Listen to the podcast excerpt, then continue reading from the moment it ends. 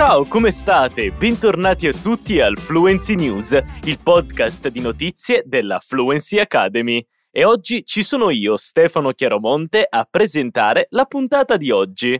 Avete fatto bene a dedicare un po' di tempo alla vostra giornata per lavorare sul vostro italiano.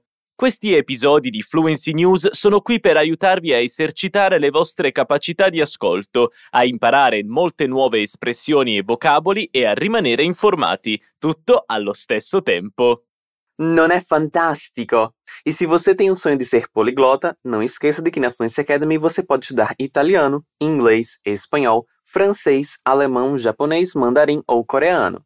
É só se inscrever na nossa lista de espera para estudar com a gente e tirar esse sonho do papel. É bem rapidinho, leva só 15 segundinhos.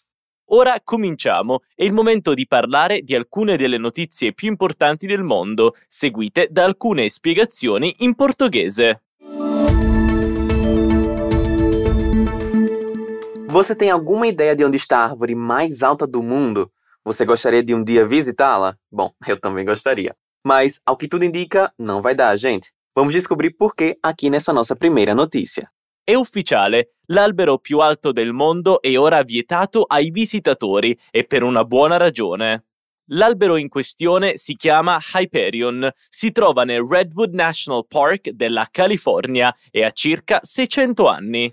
Non c'è un sentiero ufficiale che porti all'albero, che si trova in profondità nella foresta, quindi le persone devono attraversare la vegetazione alta per raggiungerlo, ma questo non basta a tenerlo al sicuro dagli esseri umani.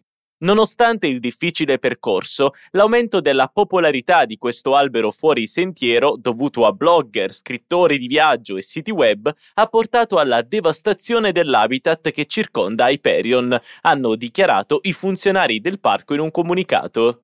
L'Hyperion, alto 115 metri e altri alberi del suo genere, hanno radici che crescono vicino alla superficie, il che lo rende molto vulnerabile a questo gran numero di visitatori, motivo per cui l'intera area è attualmente danneggiata. Il responsabile delle risorse naturali del Redwood National Park ha dichiarato c'era della spazzatura e la gente stava creando altri sentieri laterali per andare in bagno. Lasciano carta igienica usata e rifiuti umani. Non è una bella cosa, non è una bella scena. Il team del parco ha anche detto che l'albero non è molto impressionante se visto da terra e che altri alberi lungo il percorso ufficiale sembrano molto più belli e interessanti di Hyperion. Le autorità hanno annunciato che d'ora in poi i turisti che cercheranno di trovare l'albero potranno incorrere in multe di 5.000 dollari o fino a 6 mesi di carcere. Imagina você ser uma árvore que passou 600 anos crescendo forte e em paz para chegar uns turistas aí para te pisotear e matar você e suas vizinhas para postar no Instagram. Nada legal, né? Bem, esperamos que essas novas regras ajudem a preservar o meio ambiente. Bem, com relação à análise dessa notícia, eu quero que você perceba o seguinte: é a forma como os italianos fazem comparações. No português, nós falamos, por exemplo, essa árvore é mais bonita do que aquela, ou simplesmente que aquela. Já no italiano, nós usamos a partículazinha di. Na notícia, ela aparece na seguinte frase: Altri alberi lungo il percorso ufficiale sembrano molto più belli e interessanti di Hyperion. Percebeu aqui o uso do di? E podemos fazer essa comparação de diversas formas, como em mio fratello è più alto di me, ou até mesmo io sono meno divertente di lui, e assim por diante. Agora vamos falar de um momento de tensão que aconteceu aí nas relações internacionais do mundo. E adivinha? Os Estados Unidos estavam no meio. Bora conferir o que aconteceu? Nancy Pelosi, la politica che ricopre il ruolo di speaker della Camera dei rappresentanti degli Stati Uniti, è arrivata a Taiwan martedì 2 agosto per incontrare il presidente del paese, compiendo così la prima visita di questo tipo dal 1997. All'annuncio della visita non sono mancati gli avvertimenti del governo cinese, che ha dichiarato che non l'avrebbe accettata perché sarebbe stata una violazione della sovranità cinese sulla regione, nonostante Taiwan sia un territorio indipendente. La reazione della Cina all'arrivo di Nancy ha incluso il blocco delle importazioni taiwanesi, il lancio di diversi test missilistici programmati e operazioni militari intorno all'isola, tutte profondamente criticate dal governo taiwanese. Pelosi ha ricordato che 43 anni fa gli Stati Uniti hanno promesso di essere sempre al fianco di Taiwan e mercoledì ha dichiarato che la nostra delegazione è venuta a Taiwan per chiarire inequivocabilmente che non abbandoneremo Taiwan e siamo orgogliosi della nostra duratura amicizia. Ha poi elogiato la crescita di Taiwan in una democrazia di primo piano, ora guidata dalla sua prima donna presidente, e ha descritto la reazione della Cina come un grande polverone su questa visita a causa del suo status di speaker. Non so se sia una ragione o una scusa. E eu já fiquei bem tenso aqui, hein? Só torcendo para que as coisas fiquem em paz por lá. Bem, mas em relação ao que você acabou de ouvir na notícia, temos aqui a seguinte expressão: un grande polverone. E o que será que significa isso? A frase é a seguinte: Lei ha descritto la reazione della Cina come un grande polverone. Um polverone seria então uma agitação, uma confusão ou até mesmo um estardalhaço. Podemos dizer, por exemplo, suscitare un polverone, que significaria algo como causar uma confusão, fazer alarde.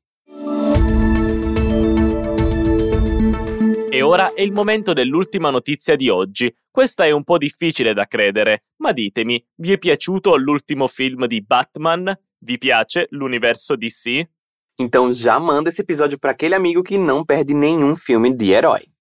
La Warner Brothers Discovery ha fatto l'annuncio scioccante che Batgirl, il film della DC le cui riprese erano già terminate, non sarà più distribuito, proprio così. Il progetto da 90 milioni di dollari è stato cancellato e non sarà reso disponibile al pubblico. Lo studio non ha rilasciato alcun commento ufficiale sulla decisione, ma ci sono alcune speculazioni sulla scarsa performance del film durante le proiezioni di prova e sul fatto che il contenuto del film fosse molto diverso da quello che il pubblico si aspetta oggi dall'universo DC. La produzione aveva nel cast superstar come Michael Keaton, J.K. Simons e Brandon Fraser e l'attrice Leslie Grace nel ruolo di Batgirl. Lo studio ha dichiarato che la decisione non riflette il loro lavoro. Questo annuncio significa che il film si colloca tra i progetti cinematografici più costosi mai cancellati. Oltre a Batgirl, lo studio ha annunciato che anche il film Scoob Holiday Hunt è stato cancellato e non verrà mai distribuito. Gente, 90 milhões de dólares. E o trabalho ali de centenas de pessoas. Um filme todo que nunca vai ser visto. Eu tô assim, chocado. Com relação à notícia, tem duas coisas aqui que eu quero que você repare. A primeira está na frase Il film si colloca tra i progetti cinematografici più costosi mai cancellati. A palavra mai que aparece aqui significa nunca. Apesar disso, dentro desse contexto, a tradução mais adequada para essa frase seria: o filme está entre os projetos cinematográficos mais caros já cancelados. Mas para essa estrutura aqui ficar bem explicada, eu vou te dar outro exemplo. Digamos que você vá a um restaurante novo e acha a comida deliciosa, a melhor que já comeu. Você poderia falar então: Questo è il cibo più gustoso che abbia mai mangiato. Já a outra frase que eu quero que você perceba é justamente a última dessa notícia. Il film Scoob Holiday Hunt è stato cancellato e non verrà mai distribuito. Traduzindo essa frase, teríamos algo como: o filme Scooby Holiday Hunt foi cancelado e nunca vai ser lançado. Mas então por que em vez do verbo essere, nós temos aqui o verbo venire, conjugado no futuro ali, né, em verrà? Nós usamos o verbo venire para indicar que o sujeito da frase não está realizando ação nenhuma. Ele está, na verdade, sofrendo a ação feita por outra pessoa. Ou seja, é o que nós chamamos aqui em português de voz passiva. E questo è tutto per oggi, ma non vi preoccupate, torneremo la prossima settimana con altre espressioni, vocaboli e notizie. E não esqueça que se você quiser ficar por dentro de tudo, inclusive dos nossos lançamentos, e quiser assistir muitas dicas incríveis de italiano da nossa equipe de profs, é só seguir a gente rapidinho lá no Instagram, arroba Italiano. Os episódios do Fluency News saem toda terça-feira. Não esquece de voltar na próxima semana para continuar praticando as suas habilidades de escuta e se manter informado sobre tudo o que acontece ao redor do mundo. Ci vediamo la prossima settimana. Ciao!